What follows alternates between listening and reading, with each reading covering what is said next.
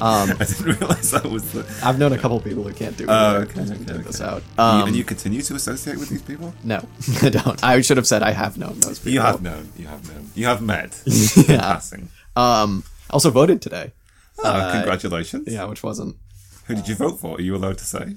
Yeah, I'm allowed to say I. I begrudging. I begrudgingly. I, like I, I have put up a big thing about being like, "Oh, I'm not going to vote for Joe Biden. I'm not going to vote for Joe Biden. But I think I most recently listened to a Naomi Klein interview and then didn't listen to anything else Okay. okay. in between. Then Well, that's how we all now. operate, isn't it? You just respond to the most me- recent exactly. piece of media you listen to. exactly. Yeah, yeah, and yeah. she was like, more intelligent opinion. yeah, yeah. So uh, yeah, I voted for him very angrily. Um, but then, I, yeah, most of it is just there's just always stupid, stupid crap on ballots, and especially in California, it's like we just vote for everything, down to like this isn't literal, but like it, like dog catcher stuff like that, Sure, and it's yeah, like, yeah, yeah. oh god, it's always such an effort because I always want to like look You these voted for up, Joe but- Biden accidentally when you thought he was Yeah, running for dog catcher. Exactly. I was like, wow, he'd be really good at that. um, What and- would Joe Biden be really good at? um, But, uh, I could see him being a good guy. Have you ever seen the Eddie Murphy movie? The one is it Coming to America where they're like the two old guys in the barber shop?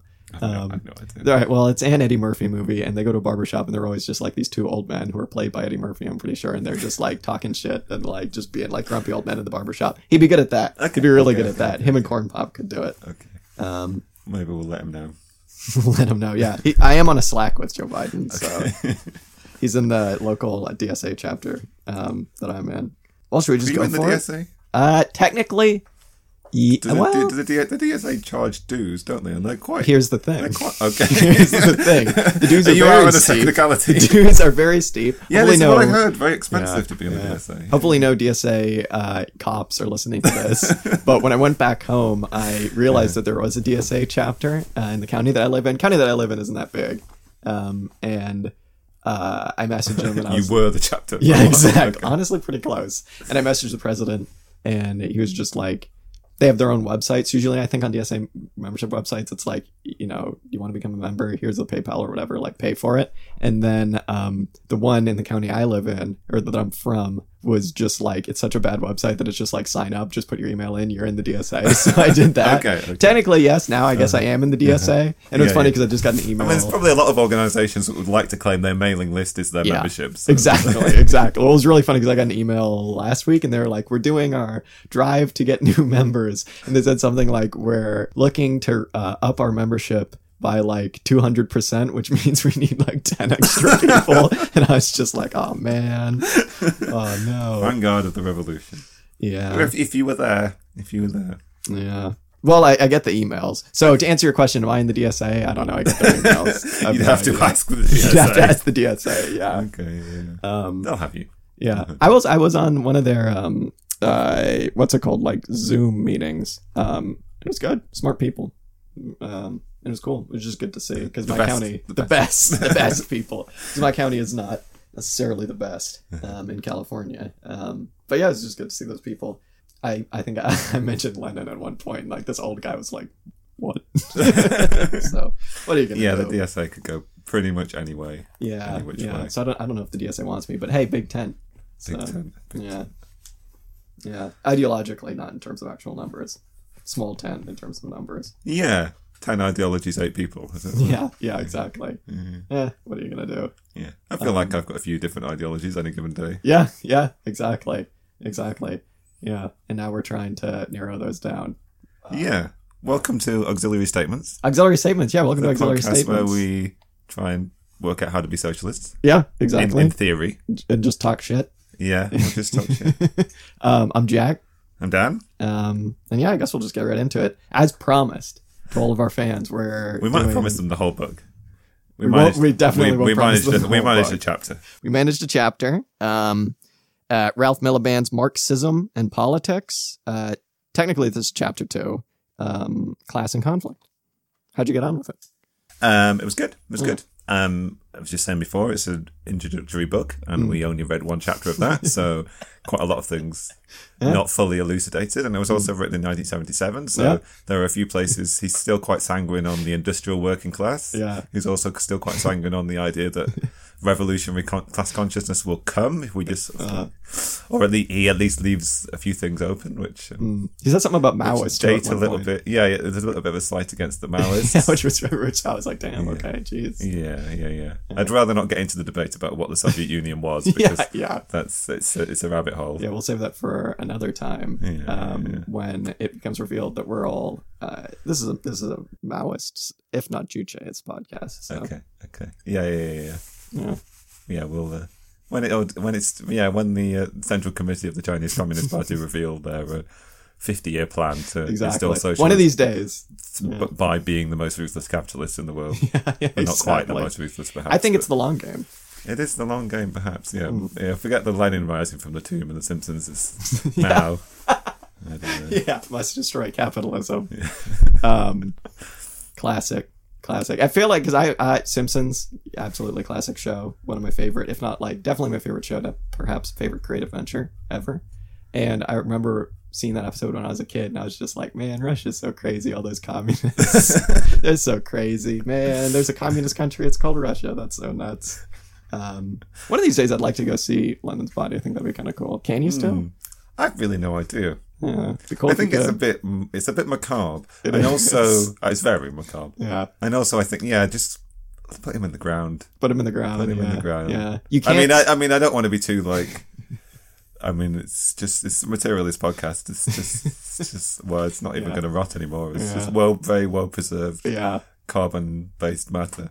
yeah, But, it's creepy. um, But lay him to rest. you know who I would go see eventually if he ever dies as Putin? I think that'd be just an in, in completely different vibe. But I'd like to go see that. I think that'd be pretty funny. Do you think you think he's aiming for like uh, Embalmment to be to be embalmed, kind. Yeah. pickled? Yeah, I get the feeling he'll be like he'll be pickled standing up though, whereas Lenin's kind of like laying down. lying. Yeah, He'll be like yeah, pointing or something like Yeah, that, or like with his shirt make off on a, his horse. Make a dramatic statue. Yeah. Like when it like whoever that Chinese emperor was who got buried with all the terracotta warriors, but they're actual like Russians yeah, who he just yeah, killed and like yeah, put yeah. inside. That'd be cool. Yeah. Anyway, what were we talking cool, about? very cool, we're very talking cool. about Marxism politics. Um, I don't really know how to intro this. I guess we kind of did, but I mean, this conflict uh, or this chapter, um, as I guess kind of tell by the title, all about introducing class, um, the ideas of conflict and class, and putting them together for class conflict. Um, he does, yeah, he does. He does do a pretty good job, I think, of just going over all of the basic ideas, but in a really clear way. But also kind of challenging some ideas of classical Marxism, or at least maybe elucidating them more than you would hear at like your local DSA chapter. you know what I mean? Like he doesn't just give you the like proletariat and bourgeoisie. He kind of goes into that and you know. Yeah, it's a combination of using Marx, if not against the Marxists, then at least um, in collaboration with them. It does a really good job of in the in the middle parts of the chapter, like um, introducing us to a idea of um, class analysis. Sort of starts to break down society into various different classes. But yeah, yeah, yeah, yeah. I mean, he, he, I mean, he kicks off um, uh, with a re- really quite an enjoyable read, um, a discussion about conflict. Um, And the two kind of kinds of conflict. yeah, right? yeah. He's suggesting that conflict is uh, central to politics, both central to Marxist politics, but uh, central to politics uh, of various types, but mm. read in various different ways. And he does this has this process of um, comparing Marxist politics to liberal politics and their mm. conception of conflict. Yeah. Do you want to um, do you want to give us that that I guess it's what the second paragraph in the liberal view of politics. Why don't you go ahead, or I can just try and synthesize it? I'll go. I'll go ahead. Because I think it's got some good points. So he says, in the liberal view of politics, conflict exists in terms of problems which need to be solved. The hidden assumption is that conflict does not or need not run very deep, that it can be managed by the exercise of reason and goodwill and a readiness to compromise and agree. On this view, politics is not civil war conducted by other means, but a process, a constant process of bargaining and accommodation on the basis of accepted procedures and between parties who have decided that as a preliminary that they could and wanted to live together more or less harmoniously. Not only is this sort of conflict not injurious to society, it has positive advantages. It is not only civilized but civilizing. It is not only a means of resolving problems in a peaceful way, but also of producing new ideas, ensuring progress, achieving ever greater harmony, and so on. Conflict is functional, a stabilizing force rather than a disruptive force. So in a perfect world, that'd be good. Yeah, That'd be sounds, great. sounds sweet. Sounds That'd be sweet. really, really great. Yeah, it's basically pluralism, right? Like everybody, all opinions are valid, and we'll put them all together, and we'll um, work out the most reasonable, rational synthesis of all of the interests. Um, and if any disequilibrium emerges, then we'll restore equilibrium Yeah. and harmony. Yeah, by acting in good faith. Yes, yeah, yeah, yeah, because the world's full of good faith actors. Exactly. And I mean, I think, yeah, that's one of the things I wrote down is just that it implies good faith on whoever is being arbitrated between. It implies good faith on behalf of the arbitrator and um, also equal footing, right? Mm-hmm. Absolutely. I mean, that's the crucial one Yeah. when we come on to a Marxist definition. Is Yeah. like we do not live in a world where everybody's on equal footing. There is Yeah. There are people who are dominated and oppressed and exploited, and there Mm. Yeah. are people who are do those do that Yeah. exploitation. And I, yeah, and I guess I guess I guess this is super prevalent for a lot of reasons. But I mean, one of the reasons is because yeah, this probably does work if your idea of like when somebody's a conflict is like you know like your kid threw his frisbee in my yard again and like broke my window. You know what I mean? But it's like this this totally does not allow for any kind of institutional analysis, does it? Uh-huh, Or of, Yeah, of yeah, really like any kind of um, political real world how things work, right? Sure, yeah, Um, and it also um, treats everything as individuals, kind of like what you were absolutely, yeah. All all conflicts are between individuals or groups of individuals, perhaps. Mm. Um, Mm. Whereas for Marx, for Marxism, Mm. is interested in a very different category of thing. Mm. Like he talks about um, social aggregates, Yeah, um, yeah, absolutely. otherwise known as classes, Yeah, wow.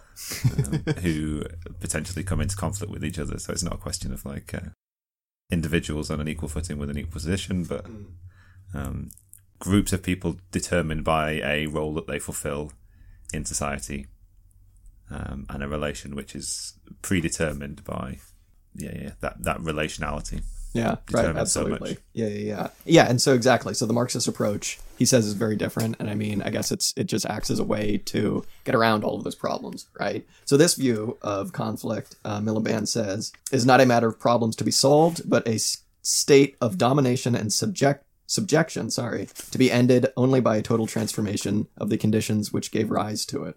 No doubt this kind of conflict can be attenuated, but only because the ruling class is by one means or another, uh, coercion, concessions, or persuasion, to prevent the subordinate classes from seeking emancipation. And this is the key bit right here. Ultimately, stability is not a matter of reason, but of force. The antagonists are irreconcilable, and the notion of genuine harmony is a deception or a delusion, at least in the relation to class societies. So it's a lot less of like a, uh, uh, my boss did this thing to me. I'm going to take him to court and have this totally fair, you know, ar- uh, arbitration by the state. Um, it's a lot more of conflict is something that's always happening, right? It's constant and it's has to do with um, kind of the chafing of of classes, right? yeah, yeah, yeah. Yeah, and it has upswings and it has downswings, or there are uh, more prevalent examples that you can point to. Here are pe- here are classes in conflict, either in a, a strike or um, or even a, a a contest in normal political circumstances, kind of thing. But it's always present, as you say, in like all of the relations between you and your your boss or your employer, or your relationships even between the state or uh, all these kind of all these different interactions that you have with uh, class and class relations, which people are having all the time, or classes are experiencing all the time. Yeah, Um, yeah, and it's something I'd like to learn to look for much more in the world in which I live. Like we, I feel like I'm so we are so conditioned to look at the world in which we live and see the sort of liberal version of conflict.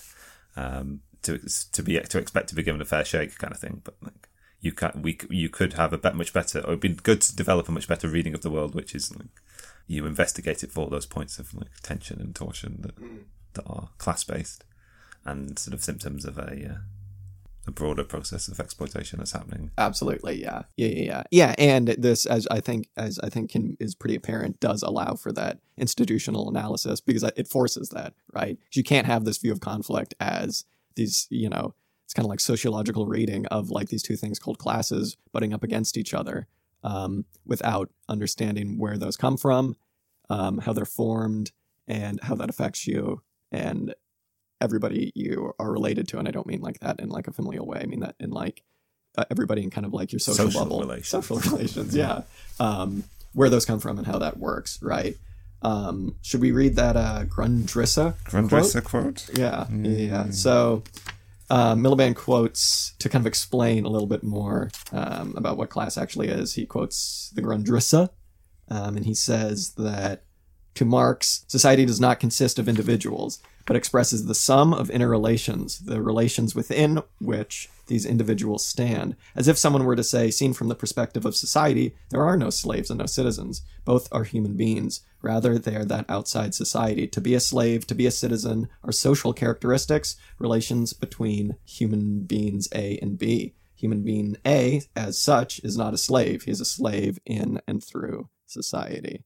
Um, yeah, I mean, that just kind of says it, right? That is Yeah, a yeah. very succinct um, way of explaining what class is. Yeah, yeah. And um, Yeah, clearly um, written under the gaze of Hegel. Marx still operating, um, or continue to or operating throughout his life with the, this history or maybe baggage, depending on your position of like Hegelianism. But a really Hegelian point that like you are nothing without the things in which you stand in relation to. Like you are defined by those.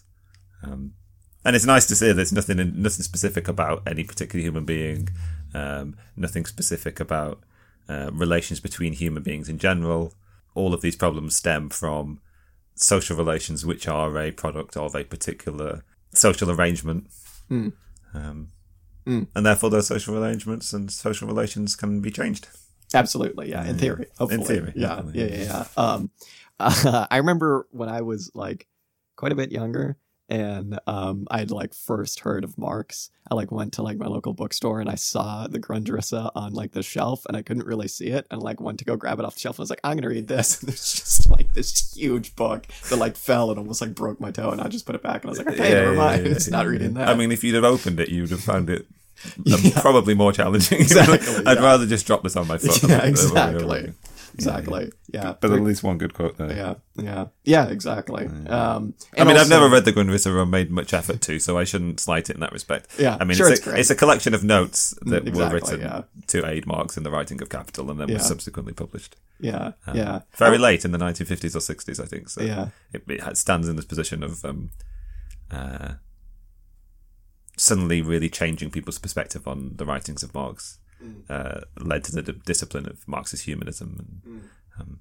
quite a lot of re-evaluations of how people thought about Marx and what his what his position was. But Mm. Yeah. that's a that's a broader background. That's not going to Well, thank you. with that. I always, man, what a fascinating, I guess, job. I don't know how else to say it, but that would have been just experience to just be one of the people who's just like Yeah, yeah, opens the storage container. Because what did what did Marx actually publish in his lifetime? Like the Communist Manifesto. Manifesto, Yeah. and the first volume of Capital. Yeah, yeah, yeah.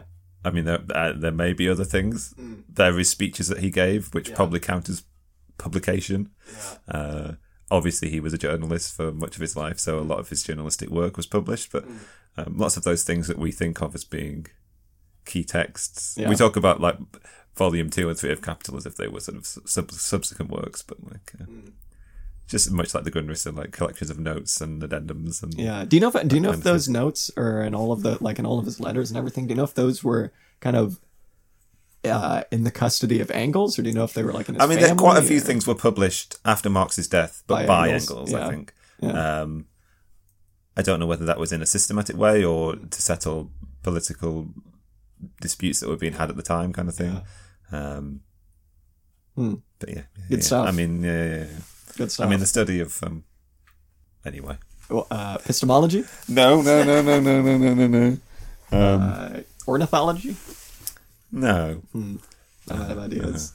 There's a there's a there's the study of the specifics of the the text and the history of the text. Oh, oh, historiography. Yeah, something like that. Something like know. That. don't Something like that. Well, okay. Directly after quoting the Grun Grundrisse, which up until a couple days ago I was pronouncing Grundriss, so thank you, Dan.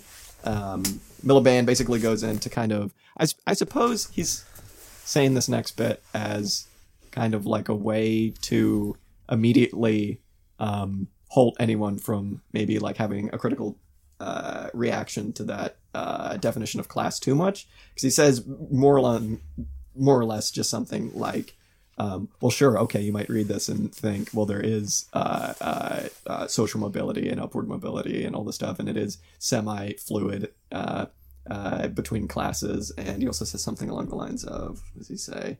Um, oh, you might not feel totally antagonistic towards another like other members of class or like you might like one guy or like oh you might like Elon Musk or something like that which we won't get into but um he basically says that um that doesn't mean that there isn't always conflict right in other ways. It's not just about you. It's not just about like your personal feelings. Mm-hmm, because you might say oh wow uh, jeff bezos i love what he's doing with amazon but you might also like i don't know work at amazon and your job sucks you know what i mean? That's like a very like direct example Yeah, I mean, but- he's making the, I mean, the quite obvious retort that one would make to somebody who was saying, "Well, everybody should just pull themselves up by their bootstraps," Yeah. kind of thing. Like, Yeah. we can't all pull ourselves up to the same position. Like, they're, they're always like, these people have enriched. I mean, uh, the uber rich of of today, Jeff Bezos and the like, are like Yeah. a category all unto themselves.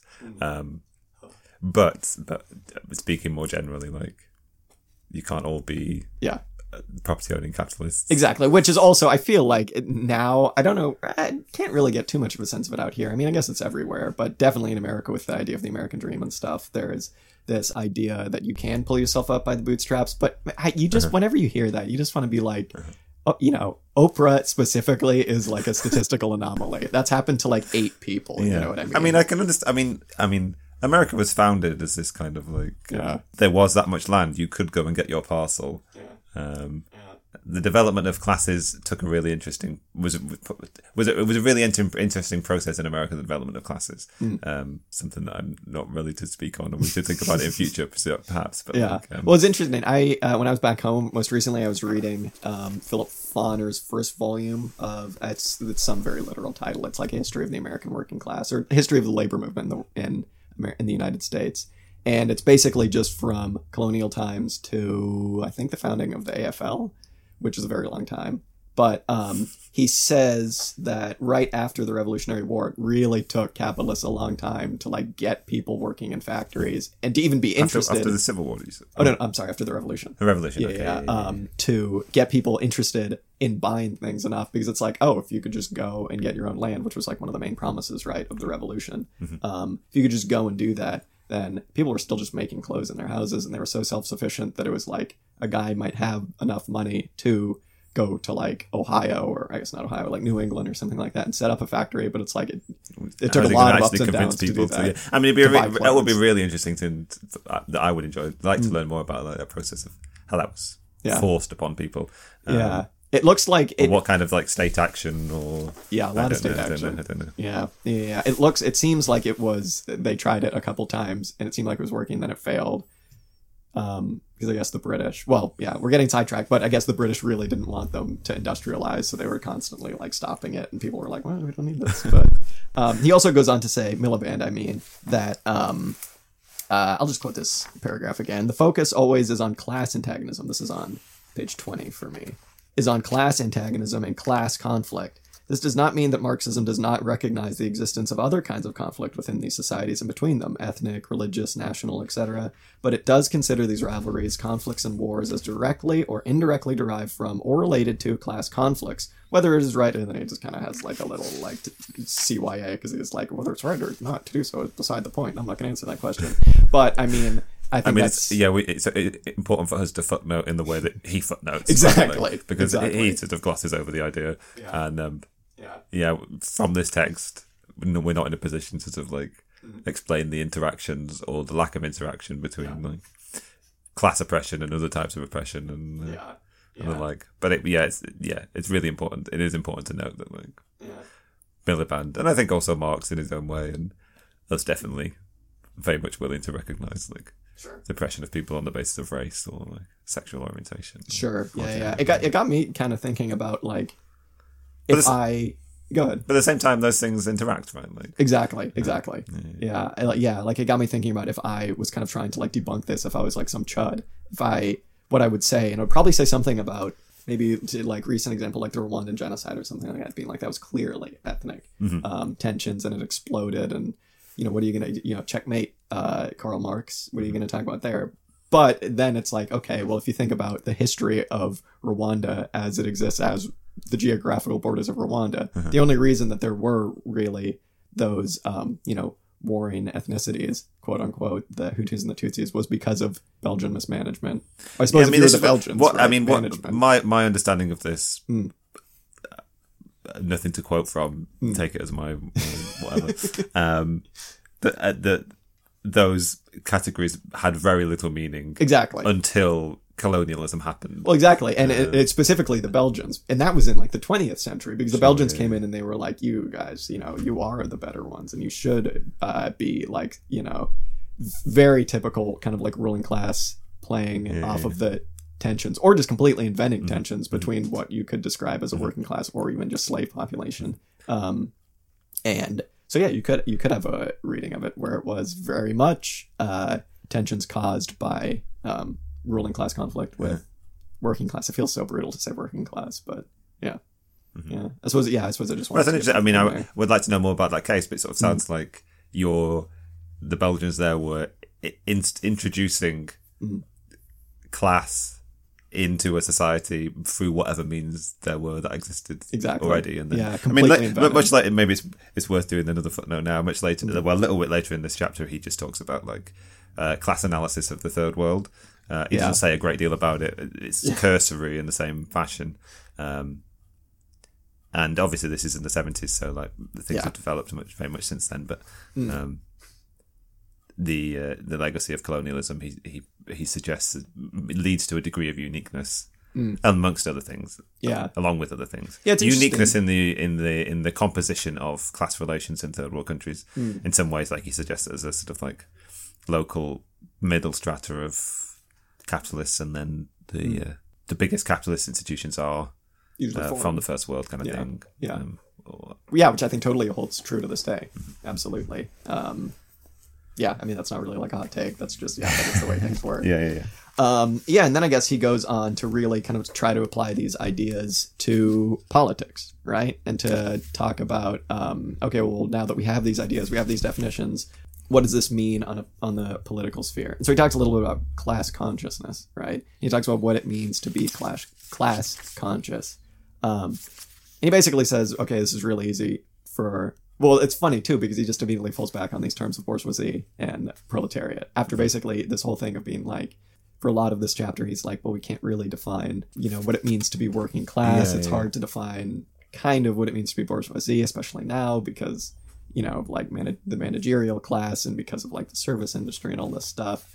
But he kind of does what most Marxists do, right? And we were talking about this a bit about he just eventually just falls back on the vocabulary of bourgeoisie and proletariat, Mm-hmm, right? It's very funny because I mean, again, like he does spend so much time in this chapter trying to attempting to define working class now that we have these ideas of conflict and of class that you can't do that every time you want to talk about these ideas, right? So he kind of just does again just fall back on yeah, bourgeoisie and proletariat, you know? Sure. Yeah. I mean, it, that, that that does have some relevance when he gets to. So he, so basically, he um he yeah the the first the first section of this chapter is all about like conflict. We've basically covered it in a lot of respects, I think. And then yeah, and then as you say, he goes on to talk about consciousness. Right.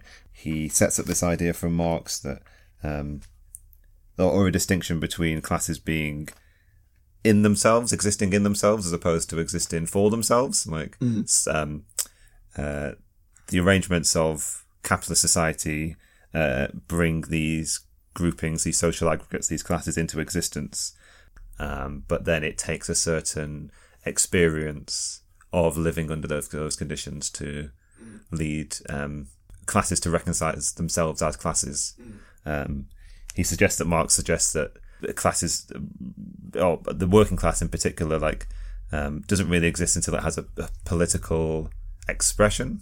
Um, he talks about um, them needing a political party in some respects, but basically just class necessarily for Marx has some kind of um, political component because it's always a it, there is a there is a um, collective experience of living under a certain set of social relations which necessitates that. Which which which um so yeah he's he's basically sort of like developing um we it feels like there's a little bit of a contradiction in some respects because like initially he says like classes exist because of conflict. So um they are an innate thing in the society. Um and then to, then he sort of develops some develops that to say that classes exist when they are conscious of uh, their interest.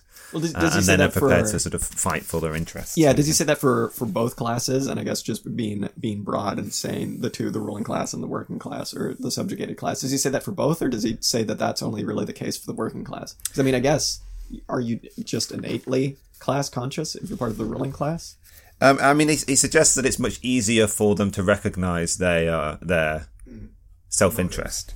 Well, I guess he says um, when he's discussing kind of the capitalist class, the ruling class, he says the capitalist class, however, extends well beyond these interests and includes many people who fulfill specific professional and other functions on behalf of these interests, who are in various ways, by virtue of status, occupation, kinship, etc., kinship, um, associated with them.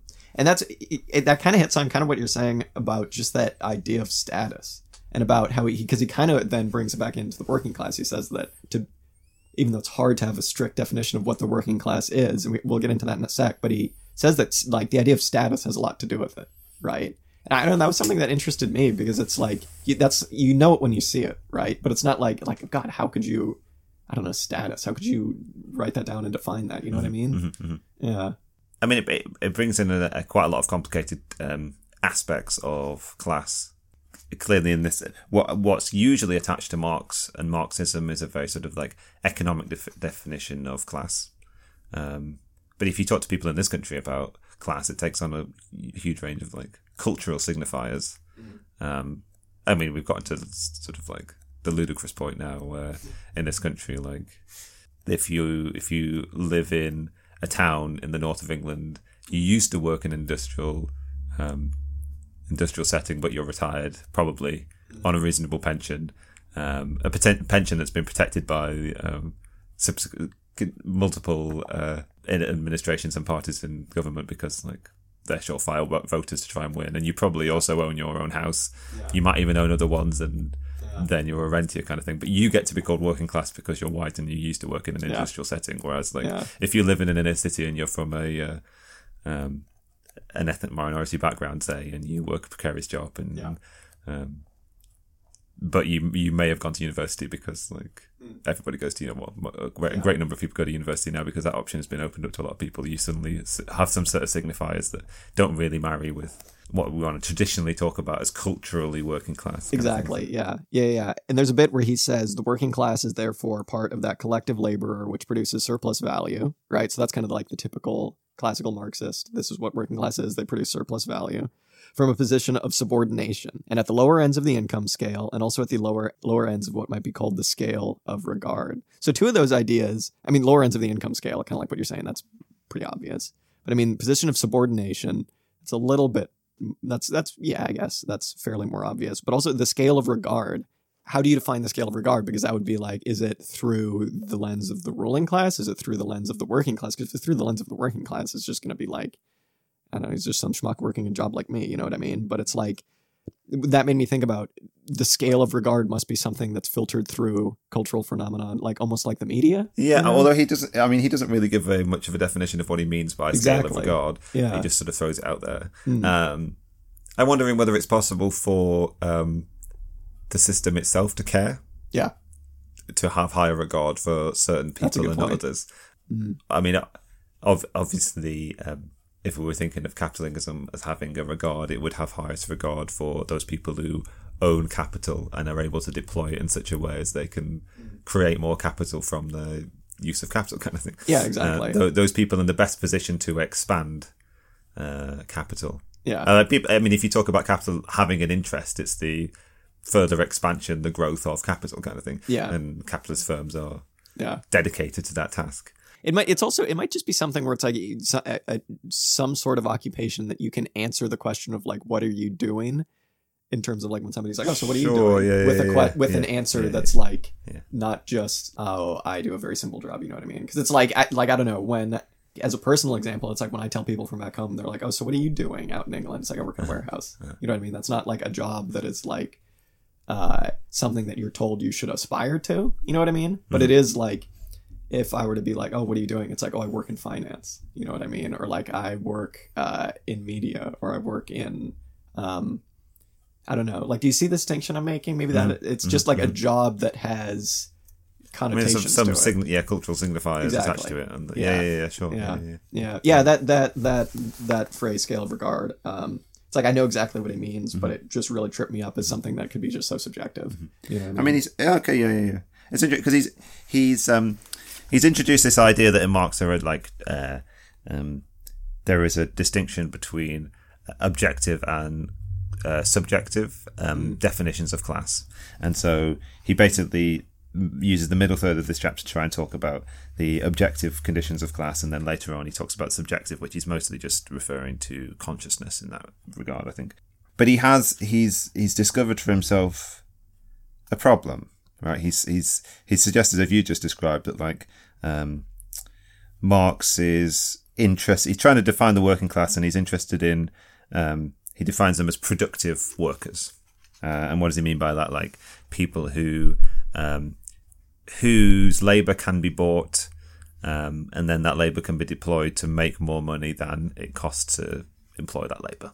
I mean, that's the basic mechanism of capitalism, right? You, Yeah. like, you pay somebody less than the value of what they produce, and then you pocket the rest, uh, surplus value. But he's yeah, and he goes on to say that could that could that could fit a whole whole ho- host of different categories, right? Um, it's not necessarily industrial workers, and it's not necessarily workers who are producing a one very specific thing. It could be lots of people contributing to the production of a thing, and you you're a bit sort of lost as to what it is necessarily that you're contributing to. Um, so that's where he introduces this idea of the collective labourer, because like um, it's a whole different collection of people that contribute to a task of labouring Yeah. to an end product that might be forgotten, kind of thing, or people dif- facilitate the.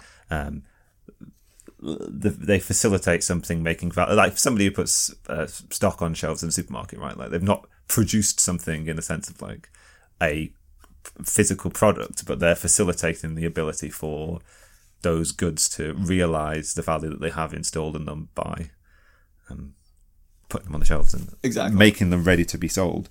Um, But then he But also he also says though that if you include that as the definition, then you kind of also, which he does, you have to include like some white collar workers. Sure, right? yeah, yeah, and not even like white collar and service workers, but also um, managerial staff, uh, executive personnel. I mean, what I think, what like tech workers in some respects, kind of thing, like people, um, people who we're in sort of cur- current contemporary nomenclature, you might call the professional managerial class. Yeah, yeah, which he brings up. Um, But right? it, yeah, yeah, yeah, But he he thinks that that those people who um, contribute to uh, the that process of uh, collectively laboring to produce a thing extends all the way to potentially like the topmost layers of capitalist society. Um, and so this is why you're saying like we need to find some kind of cutoff point if these terminology is to mean anything. Exactly. I mean, you, you I mean, you could you. I mean, you're, I was saying before we started recording, like it feels like you're. Uh, sometimes when you're introduced to Marxism, it's like these two solid warring factions you can discretely work out, and you can come up with some de- definitions that allow for a discrete definition of um, one grouping or another. But when you're trying to do quite a detailed reading of society, particularly from a political perspective, particularly when you're trying to work out um, the best way to deploy whatever resources you have to work out who you could actually recognize a common interest with or who you can't who you who who would those groups in society who you will never share a common interest with necessarily if yeah I mean supposing that you're yeah, um, from the working class and you're trying to strengthen a working class position in a potentially revolutionary direction kind of thing yeah, um, yeah, you could take the easy way out and find a really strict yeah, cutoff point, but it's not necessarily going to aid you if you're actually trying to deploy Marxism in a way which is going to allow you to interact with the world in a productive manner. Kind of yeah, and in a political manner, absolutely. yeah. And yeah, so I guess that's why when you always hear people talk about the professional managerial class, right? I mean, what that is is basically people who are not the ones reaping all of the rewards, right, that the capitalist class does, but they're the ones whose interests are tied with the capitalist class. And it was funny because I was reading this, um, and the day before I went in for a shift at work, and at work it was kind of a bit of a shit show because like my supervisor was getting into it with our managers, and the managers were complaining about the supervisor, and like it was it was really interesting because having a conversation with a guy that I work with about um, how understaffed we were, And I was like, well, how do you think it works here? Is it just that like the head offices say like, here's X amount of money, you can spend that on um, how many people you need to hire to the managers, right? And they that's all they can do because it was like we just did not have enough people to to basically run run the shop. Um, and he was basically saying, yeah, that's exactly the way it works, right? So I, I don't know. There are these tensions between the managerial class and um, the actual like capitalist class, I suppose. Definitely between like supervisors and managers. Um, but it is also funny because I think you could really make an effort to explain to some managers that you know your interests might not be as uh, divided as they're made out to be, right? Because the store would work so much better if they would just let people run it who worked there, right? Um, it would it, we would know exactly what we needed. We would stop getting you know stock that we don't need. We would not be understaffed. We wouldn't be understocked. Um, at least you'd hope. So I don't know. I, it, I this was all running through my head because I obviously was reading this and I was like, oh, the professional managerial class and um, workers, you know, never the two shall meet in terms of ideology or whatever. Um, but um, I don't know. I don't know. What do you think about that? I mean, he, de- like... he, he definitely does suggest that, like, um, what he quotes as the new working class. Yeah. Um, I mean, in 1974, seven, he he sees it as like growing, Yeah. but now we've gotten to a point where really quite substantive in some respects, um, or in some industries, kind of thing. Although a whole industry is composed of, I mean, thinking of tech or sure. I don't know. But he does think it's a real, it's a real, uh, it's a place for where he he poses it as then and perhaps still now in some respects a, a real open question for Marxist sociology or political sociology. Like um, I don't know whether hesitant to call them a new class, but this is element of capitalist contemporary capitalist society. Like which way will they fall and like, Yeah. Exactly. exactly. what, how can you how can you How could you use what that? interests can you appeal to? Sure. Um, yeah, I mean, I mean, it's interesting as well because I mean, I suppose the question is like, um, ma- the managers, management seems to have like multiple aims, right? Is it there to facilitate? It's, it's. I mean, in some ways, it's there to discipline you, right? Hmm. Which is, which is a way to, um, to make the business more productive. They get more work out of you because they're always Exactly. watching, kind of thing. Yeah. Um, but at the same time, in terms of like having the right stock or just Yeah. organizing a shop floor or a supermarket floor or like rotoring, like Yeah. that's that's nonsense about like um uh in in certain service sectors like rotoring happens every week and you never get a consistent rotor it's always moved Right. around and it's seemingly just Yeah. to keep you on your toes because you could always be asked to work at any given time kind of Yeah. thing not necessarily productive in the sense of like if you gave somebody a better work-life balance they might what might well work Yeah. more productively or think more favorably of their workplace kind of thing Right, so there is this conflict of like are, are, you uh, they they might be like just trying to extract as much there's the whip hand kind of thing Yeah. but there is also like just the practical organize are they there to just practically organize Hmm. a more smooth running Yeah. um, and in some, in some respects, there is always a place, perhaps, for like. I mean, at some point, it would be really nice. To, it would be good. We'd like to get into the topics like planning and uh, Exactly. and uh, sort of like cybernetics and these Yeah. kind of things. Like, Yeah, what yeah. kind of structures of organization, what kind of um, systems, theories, yeah. um, do you need for a smooth running of a system? In some in some respects, maybe it's just like laissez faire, leave it to the the workers to Exactly. organize themselves. Um, but how much like um, Yeah, long command structure do you need? And you definitely don't want that command structure, which is there just simply to like uh, Exactly.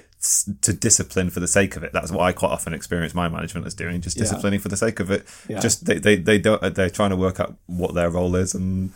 They just sort of misfire quite often in their attempts to like. Uh, Well, and that's the thing too. I mean, that's the difference between a manager and a supervisor, right? I mean, like a manager sees. Um, you know, I'm not ab- about to be like pro supervisor. I'm not saying anything about supervisors, but I'm saying like, oh, my supervisor's pretty cool if you're listening. Um, I'm saying like managers, all they see is you know, you open, they're in their office, and then it closes, right? I mean, obviously they're like a good manager, and you know, I do have a pretty good managers and stuff. It's like they they're about the shop and they you know help when they need to and stuff. But really what they see at the end of the day is oh we sold a grand worth of stuff today right? Yes. and it's like so that's like when you come up to them and you have problems about like hey you know we're out of this and the customer really wants it and they paid for it or whatever they'll just the answer that is just like okay whatever give them a refund give them whatever they want as long as it's like a less price. Sure, so there is like a hands-off approach when you need them to be hands-on Uh-huh. and a hands-on approach when it's like just what are you doing? Get out of here. You know what i mean um anyway well, away. But it's but it's interesting. But you make an interesting point that like when it comes down to it, Mm. they're just there to facilitate the extraction of wealth Exactly. from you upwards. Exactly. Well, that's the thing. Like their Um, bosses. I mean, they're, they're salaried in some respects as well. What Exactly. they're, they're getting paid for. I mean, Yeah. but this is the thing. Like, what? How much do they contribute to the production of a product that yeah. the- whatever product that you are making? How much did they contribute to the ability to Hmm. to have that product Exactly. valorize itself by selling? Yeah. they do make a contribution. So um, Yeah. they they they their allegiance might be to the service of capital kind of thing, but um, in a str- in, simp- simply under a definition of um, helping capital create more capital. It, if if you if you if you work for a salary and your work involves you fulfilling that process of uh, capital expanding, does that make you a worker?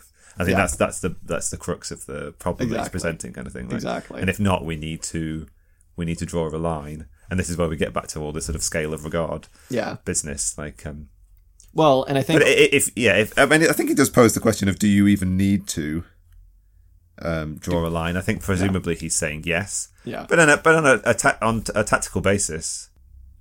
It's an open question for me. I think, like, if if you're simply if you're engaged in a struggle and it's an interest, if if if you want to find allies for your struggle, um, Well, anybody's a possibility. Exactly, exactly. And check this out for a transition. I think that it's all going to come down to uh, a rebirth of culture, and it's all going to come down to rebranding what you're doing. Because you can't just be like, "Oh, we're only for the workers, dude." Like, you know, fuck the managers or whatever. Like, we don't need bosses because you're going to need some form of like, well, everything would operate better if we did it like this. If you want to get those people on board, and uh, w- uh, we're going to bring out that classic word because he talks about it later in the chapter. I think this has a lot to do with ideology. Ah. Yeah, look at that. Um, I'm just going to quote him here. He says, Ideology for Marx and Engels is precisely the attempt to universalize and give the ideal form to what are no more than limited, class bound ideas and interests. It is in this sense that they use the word ideology pejoratively, meaning is a false representation of reality for most people, right? Because I mean, like, if you are of the ruling class, it's like, this is the world for me. This is, you know, the ideology that we've created is how not only things work for us, but it's like how we want things to work, you know? Um, so after some of our conversations last week, I went and picked up some uh, Louis Althusser. Um, and so we'll talk about that, I'm sure, in a later episode. But it really got me thinking about the role of ideology in um, creating a society, right? And how it really, I mean, I guess, yeah, exactly what he says right there. The current ideology of the times in terms of capitalism and everything is just completely class bound because it's not in anyone else's best interests. You know, as we're saying with the managers, it's not really in their best interests unless they're happy with like, you know, whatever like mathematically the lowest salary possible to keep them on board is, you know, um, to make them feel better than everybody else. Um, it's not really anybody else's best interest either. Mhm. Yeah, yeah. Got me thinking about the uh, uh, what is it, RSAs and uh, is it ISAs? Yeah, ISAs. Uh, yeah, ideological. Oh, yeah, state yeah, apparatuses Yeah, and yeah, repressive state apparatuses. Yeah. yeah. I don't know very much about that at all. we'll get there. We'll get, okay, We'll get okay, there. okay, Hopefully, okay. one day we'll get Okay, there. okay, Um, okay. But it's interesting um, that quote that you make from the book. He's talking. Mm. That's from the section where he's moved on to talking about the consciousness of classes. The sort of Exactly. like uh, some respects the subjective element. Mm. Um, what? How are people thinking about themselves? And there he's talking about the bourgeois class, like the ruling class. Yeah, Um, they have a consciousness. Um, and he's defining it there as like false consciousness in some respects. It's false because they ideologically believe that um, what serves them is the universal interest kind of thing, yeah, um, which lets, which is going to let them down in some respects. Like um, it, it is a false understanding of how the world works. Yeah. In some respects, they're um, unwilling to grapple with some of the questions raised by something like Marxism, yeah. I um, because yeah. because it's a sort of a fundamental attack on their their their modus operandi. And, Yeah, I'll, I, I, I, I don't know. I'll push back on that a little. Sure. I do kind of think it's a little like naive in, in, in some sense because I think yeah, for probably the majority of of um of we're again we're just gonna fall back on that. the cat just opened the door. That was weird. That's what I thought I was like, is that the wind? um, again, we are just gonna fall back on the the words bourgeoisie and proletariat, right? Because I mean, for most of the bourgeoisie, he's basically just saying that um uh, this is a false consciousness, right? And that they if, maybe if they were given the full the full ideas of everything, the full facts, they might not actually believe this, maybe. But I kind of feel like for the upper echelons, that's not true. They know that it's not. You know, if we're talking about like post-war robber barons, we're talking about like the Rockefellers or something. They they they knew that mm-hmm. that ideology was mm-hmm. fake and everything. And you you know, there's no way that's the case for like the the top, right? The people actually making the decisions, the people who are actually like, well, what about if we invaded Libya so we could get back all of our oil, right? I mean, like the ideology, I don't think really the point that he's making, I think maybe for like their families and for like most of the bourgeoisie, I, you know, but I don't know. It, it's a false consciousness to a certain extent. I guess I'll just say that. I mean, it's it's an argument that I've gotten into a few times with different people, and I go back and forth on it. And there are different positions to hold. Um, the question basically is how much of a villain can you make of Mm. the ruling class? Are they just fulfilling a um, socially required function? Yeah. Um, Well, or think- are they? In, I mean, to really personalize it or to humanize it, are they really? Are they doing evil? Yeah. Um, like, I, like, um, I've had conversations with my dad in the past, and he's kind of like, "No, they're just bastards." kind of thing. Like, um, well, maybe he probably he'd probably cop to thinking that if he hadn't said it. I would I would say Um, But I- like, but that, but I've I've always sort of like uh, for for a time I was very much more on the structural train of like, Yeah. um, it's a feature of structural relations. There was a necessity to act in X, Y, and Z way. But how how consciously able how able are they to be conscious of what the structure of capitalist society demands of them yeah. when they're sometimes not even willing to ex- say that capitalism is a thing with sort of bounded historical Yeah. existence kind of thing or Yeah. like Yeah. I tend to think not even willing to recognize that it doesn't it doesn't um, represent human nature in some way but simply a, uh, a, historically bounded and contingent set of Yeah. social relations Yeah, I tend to think that that is again kind of the issue with just saying bourgeoisie and proletariat and ruling class and exploited class or something because it is just a little bit too vague, and I think you lose something in understanding the way actual power structures work. Um, in just saying that this is a false consciousness, right? Because I think, yeah, it's probably a false consciousness for like the duke or whatever that lives in the local castle, which I can't believe I'm actually saying that that's actually a That's a thing that That exists. is actually still a thing that exists here. But it, you know, it's probably like that for say like the dude who owns like you know some of the biggest Mm-hmm. uh, maybe like law firms on Wall Street or something like that. But it's definitely not something. It's not a false consciousness for somebody Yeah, who's on yeah. the Council for Foreign Relations. You know what I mean? And I think that there's a pretty big difference between between those two types of people. And I, yeah, I don't know. I'll Mm-hmm. I mean, there's, just leave it diff- there. there's different, level, different levels of ruling class consciousness, Mm. right? Like, um, they have some sense of their interests in which they want to defend, Yeah. and um, from, can probably quite readily unite to face down certain threats. Sure. But at the same time, the bourgeois class is um, divided along as many lines as the working classes. Hmm. Um, there are different types of capital. There are different types of way of making your money. Um, yeah, I mean, you can see it in terms of something like the the Brexit debate, right? Like, Yeah. like financial capital, Yeah. totally on board. Like Farage, like Yeah.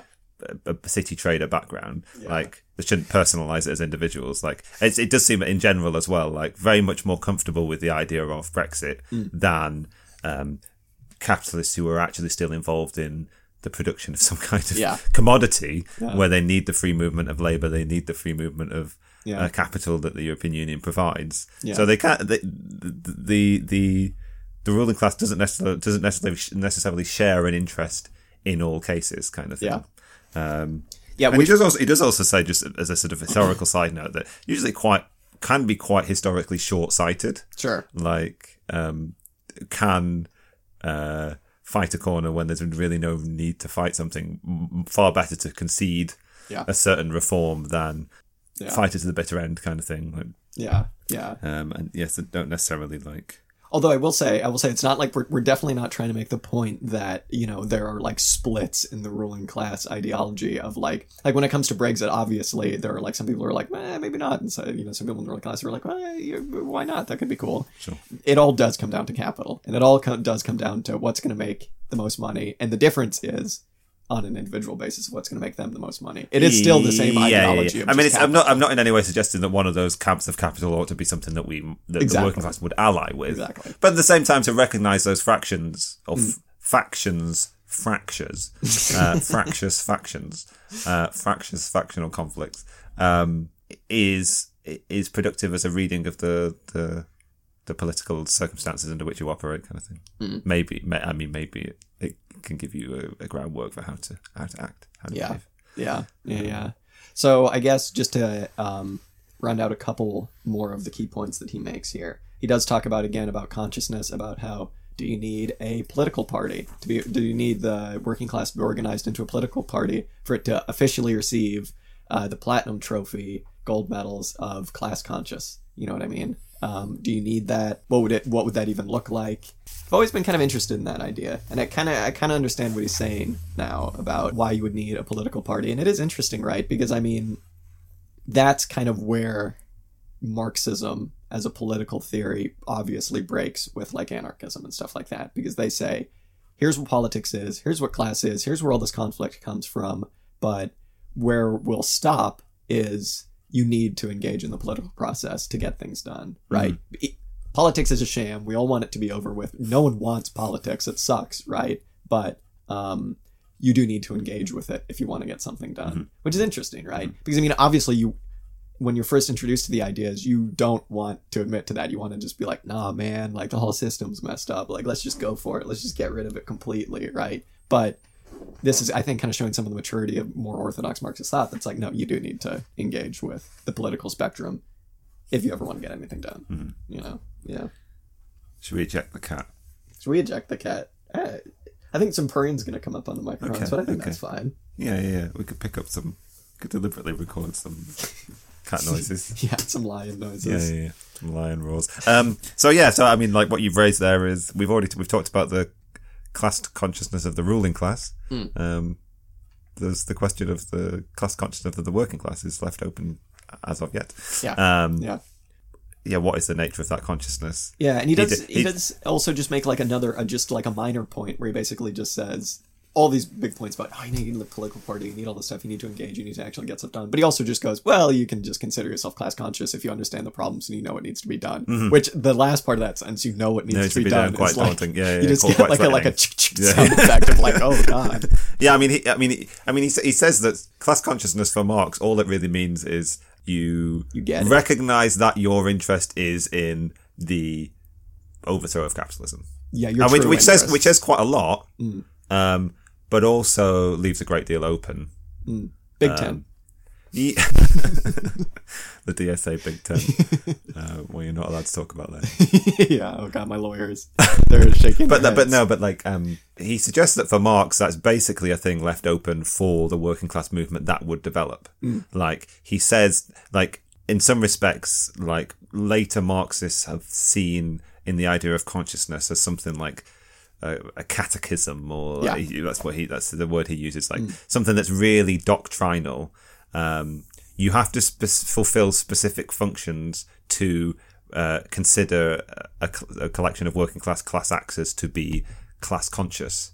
And he's suggesting that for Marx, for Marx gave absolutely no um, gu- outline, guideline, stipulations on what class consciousness means, Yeah. other than um, deciding that like capitalism and its continued existence was so injurious to your well-being that you were going to have to get rid of it. But that's good though, in a certain extent. um, Yeah, that's what I'm saying. Like, Yeah. like um, the history of Marxism has seen all these unfortunate like uh, trips or uh, digressions into like trying to define what exactly consciousness is. I mean, he even suggests that like he, he yeah, so so he, so he so he so he expands that definition for Marx of consciousness to mean revolutionarily class conscious Yeah. um, but then makes a distinction that that you should not confuse being revolutionary, class conscious, to mean uh, insurrection. Exactly. You don't have to be Putting like, it- yeah, yeah, yeah, yeah. Yeah. If you're because I mean there are some there were some uh, wings of left wing um, communism Yeah.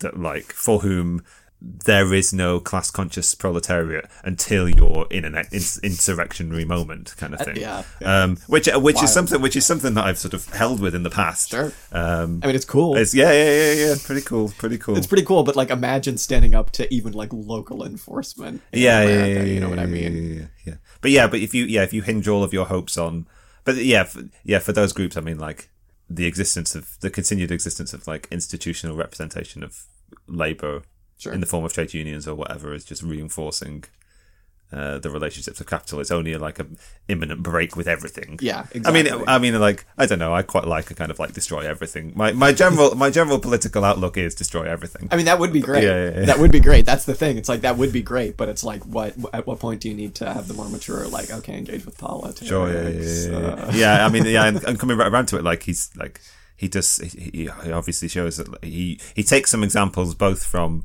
Marx and from Lemon, Le, Lemon, from Lemming, from Lemon. uh, from Yemen, from Lenin, uh, to to show cases where they were both quite happy to get sort of down into the muck of bourgeois politics, like Yeah. engage in ways that you can, um, because it's n- it's not a matter of um, uh, what you are doing; it's a matter of like to what end are you directing your politics kind of thing Exactly. it's possible to um, engage and to fight to fight for things that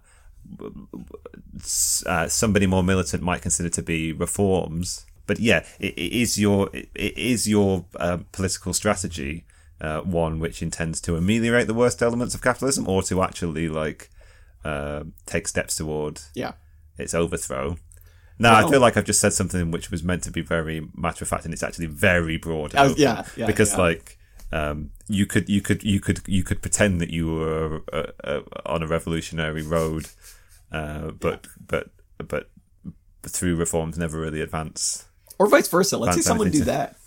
That'd be cool. Someone who's saying, "No, I'm just here for Just for, reform, for reform, but like I'm a secret. I mean, but, but that I mean, but that but that was the that was a secret. I mean, it was my secret hope with like John McDonnell and Jeremy Corbyn, Yeah. right? Like, um, Could have been. yeah, yeah, yeah. I still hold out hope. Yeah. Um, but it, he does it, that whole idea of reform versus revolution kind of made me think about like, okay, it, it reforms are obviously something that are. If I see someone fighting for reforms, I'm obviously like, cool, good for that's great. Yeah, I love yeah, reforms. yeah. Love a good reform. And reforms are badly, badly needed. Save lives. Exactly. But I think that the point that he's maybe not that he's making, but that needs to be made is that once you pursue a solely reformist agenda in government, then you're just going to be trapped in that forever. You're just once you become a reformist party, you cross the line at some point into just this whirlpool of just engaging with capitalist structures and um, everything that goes along with that. And yeah, I think you can in some in in to that extent lose something of the revolutionary outlook that you might have Sure. because I think that that can just be so soul sucking and so hard and so difficult to and do. You, I mean, obviously, you get stuck into a very small in in in world historic time scales, four or five years political terms. Yeah. like- yeah, yeah, yeah. Or in in American context, where you get two years where you, you functionally have you potentially functionally have some kind of like yeah, uh, democratic majority before it's sort of like taken- Exactly. taken away at the next election kind of thing. exactly. Yeah, Um, yeah. But Um, is that, but but yeah, but like, uh, yeah, I always, I, I, I, I always, I did have some faith in um, the sort of idea of like non-reformist reforms that were being Yeah. banded around by the last uh, leadership of the Labour Party or I people would who say some of associated those- with it. some of those Can- were, like reforms were huge if Yeah, they could have yeah. gotten passed, Yeah, like about shifting ownership of of of um, you know some corporate structures to Sure, yeah, workers. That would have been huge. Or if you can like permanently decommodify Absolutely. certain sectors of like, Yeah, yeah. Yeah. I mean, you can call to- that. A I mean, to say cease. Jesus. Yeah, I mean, yeah, it's, yeah. It's barely a reform, is it? To cease. To, I mean, it was it was clearly quite revolutionary, revolutionary Mm. in the eyes of our uh, class opposition exactly. um, and its agents. well, so is so is like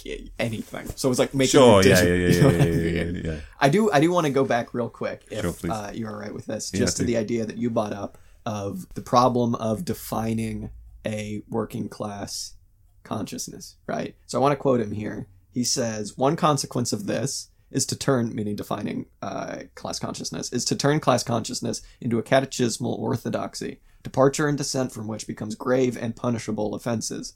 Another consequence is to enhance tremendously the role of the keepers of the orthodoxy, namely the party leaders and their appointees. If revolutionary consciousness can be so precisely defined, then there must be an authority to define it, and then to decide when and in what ways it must be modified. So going back to the idea of the fact that you can still go see Lenin in, Yeah, his it's- tomb in a little glass box. Um, I, I suppose that this really does point to the necessity of any kind of definitions that you're coming to in Marxism with a chapter full of definitions need to be absolutely dynamic and they need to be fluid otherwise you're not going to get anywhere Sure, marxism needs to be dynamic and it needs to not get stuck in this idea of because he kind of in this chapter he does kind of go in a little bit on the communist manifesto about the line of like society splitting up more and more into two hostile camps Mm-hmm. um, Yeah, it's an interesting like correction that he makes to the, what I would have read to that. Like he's saying hostile camps, but he's not saying those camps are classes. exactly exactly yeah And so, like the the the composition of those camps might contain. I mean, obviously, like clearly it implies like certain class interests or will be on one side and certain class interests will be represented on the other. Um, but uh, but who falls on what side of that line? Who recognizes their interest to be with the continuation of capitalism, or who recognizes their interest to lie best with the possibilities of a more emancipated society, um, or less alienated? And exactly um, yeah yeah it is an open question. Yeah. That's that's the sort of like uh, that's the, the political di- avenue or direction that we're yeah facing down, kind of thing. Yeah, and that that quote really does get you to think. And this is going down some alternate history stuff, but it's like it, if you need to define working class and ruling class, and even just class and conflict and all of these things, and it seemed necessary in revolutions like the Russian Revolution or you know other other socialist uh, revolutions, Cuba, or um, really anywhere, I guess. If you have to make those definitions and really stick to an orthodoxy are those socialist revolutions kind of doomed in one way or another to fail because you do get um well you're not obviously going to get this nothing's uh it like is going for sure to happen or anything like that but um you you obviously in a lot of those situations you did get um cults of personality Sure. and even when you didn't get that you did get uh, I'm sure there's a phrase for this. I just can't think of it. Cults of personality around ideology, which is not dynamic at all, right? yeah, yeah, yeah. um, yeah, it just gets you to think: Are those first crop, second crop, third crop of socialist revolutions were they doomed to fail? You know what I mean? Um, cat scratching the couch. That's good. But yeah, I mean, I don't know. Uh, yeah, yeah. I mean, I How do you would- make something I- dynamic? yeah, I would. Um, we would need to dig into what really happened in Mm. some of those revolutionary moments, and to try and find a way of having a good idea of how the people engaged in those struggles actually conceived of themselves. How, um, because he he, did, he like he, the, one of the points that he makes is tangential to what you're trying to suggest is that like um, those agents in a revolutionary situation don't have some kind of like pure consciousness. Like Yeah. you're never going to achieve a point, a point where everybody's sort of like synthesized to the same like exactly. um, same idea. You have lots of people who are like like political situations are are messy and people like um and I don't have a good enough handle on how um what happened in various revolutionary situations. Um it would seem like every time you as you say or you're correct to say that whenever you get to the point where some kind of orthodoxy needs to be enforced or strictly defined, you've lost that revolutionary energy that was present Exactly. in 1917 or or any other kind of thing. And but the, but the, but the, I mean like the um the def- the defeat of the the the communist revolution in Russia w- when it happened and why and I mean it's uh, Yeah. It's quite a long it's quite it's quite a com- it will be quite a complicated. Sure. Yeah, and I, I don't want to downplay like any other external factors like foreign pressure, um, which is like the main reason most of these regimes have um, fallen apart. Um, it's interesting. When I was back home most recently, I was talking about like Latin American um, leftist revolutions, um, and someone I was talking about it with said something to the effect of. Yeah, you know, I mean, all of that sounds great. We were like talking about Allende and stuff, and he was like, but you know, I do feel like a lot of Central and South American and Caribbean like leftist revolutions, you know, there's a lot to be said about like authoritarianism down there. And it's like, well, okay, if we're going to talk about authoritarianism, sure some of that might have to do with what Miliband calls the catechismal orthodoxy, right? But it also has to do with if you're not, if you're someone like Allende, you're just going to lose power pretty quickly as soon as the first coup pops up, or Mm-hmm, Yeah, like yeah. Arbenz or somebody in Guatemala, somebody like that. Too Or- big a tent. Exactly. Too big a tent. Exactly. Or if you're someone like Fidel and Che and you're just like, no, you know, I don't know. Yeah, I mean, that- all that is to yeah, say, yeah, I, yeah. I didn't want to like imply that it is all just this cult of personality because there are obviously other factors. Sure. But that is a huge um, issue, obviously, in confronting any kind of politics within the socialist realm, right? having to deal with that orthodoxy and what that means Sure. with, and trying to be dynamic. yeah. Yeah. How do yeah? How do you? I mean, really, what we're talking about is how do you dis- distill? How do you instill uh, a strong enough democratic tradition that yeah that you can yeah yeah yeah. Yeah. I guess we'll we should probably try and wrap it up, but um, one one more quote I want to read. Maybe we can just go out on this. Is he says, in other words, revolutionary consciousness is not some kind of Marxist state of grace, which, once achieved, is total and irreversible. It is a certain understanding of the nature of the social order and of what needs to be done about it. So we kind of already touched on that, but I think that's a good place to have parting thoughts on because, it, Yeah. it- you know, he spends this whole chapter being like, this is what Marx said. It is a little bit dynamic, but you need to understand class. You need to understand conflict. You need to understand all of these definitions. It can't be the liberal definition. It's got to be the Marxist definition.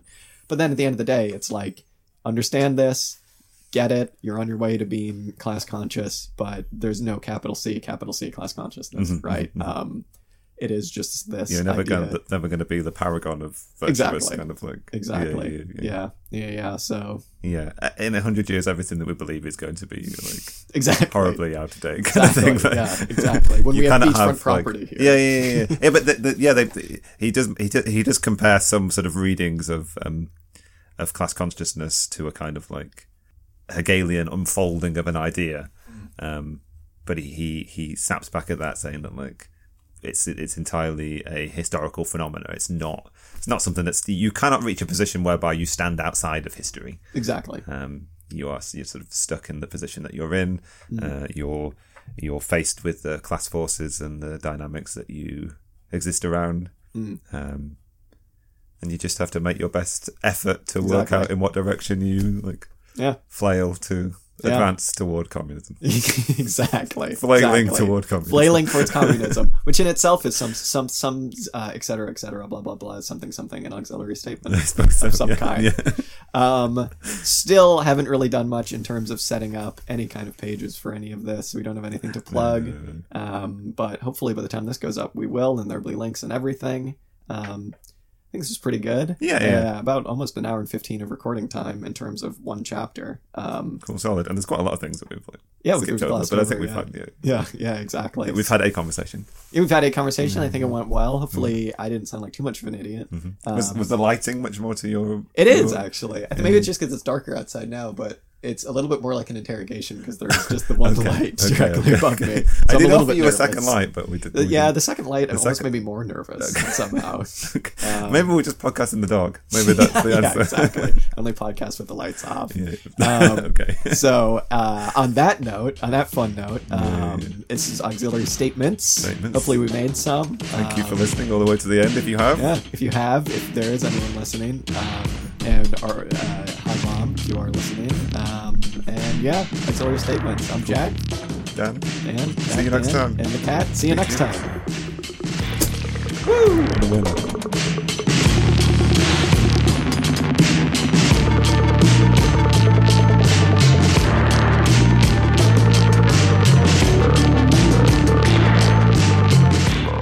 music you heard this episode is Music to Kill Bad People 2 by King Gizzard and the Lizard Wizard. You can check out this song and more on their Bandcamp at kinggizzard.bandcamp.com.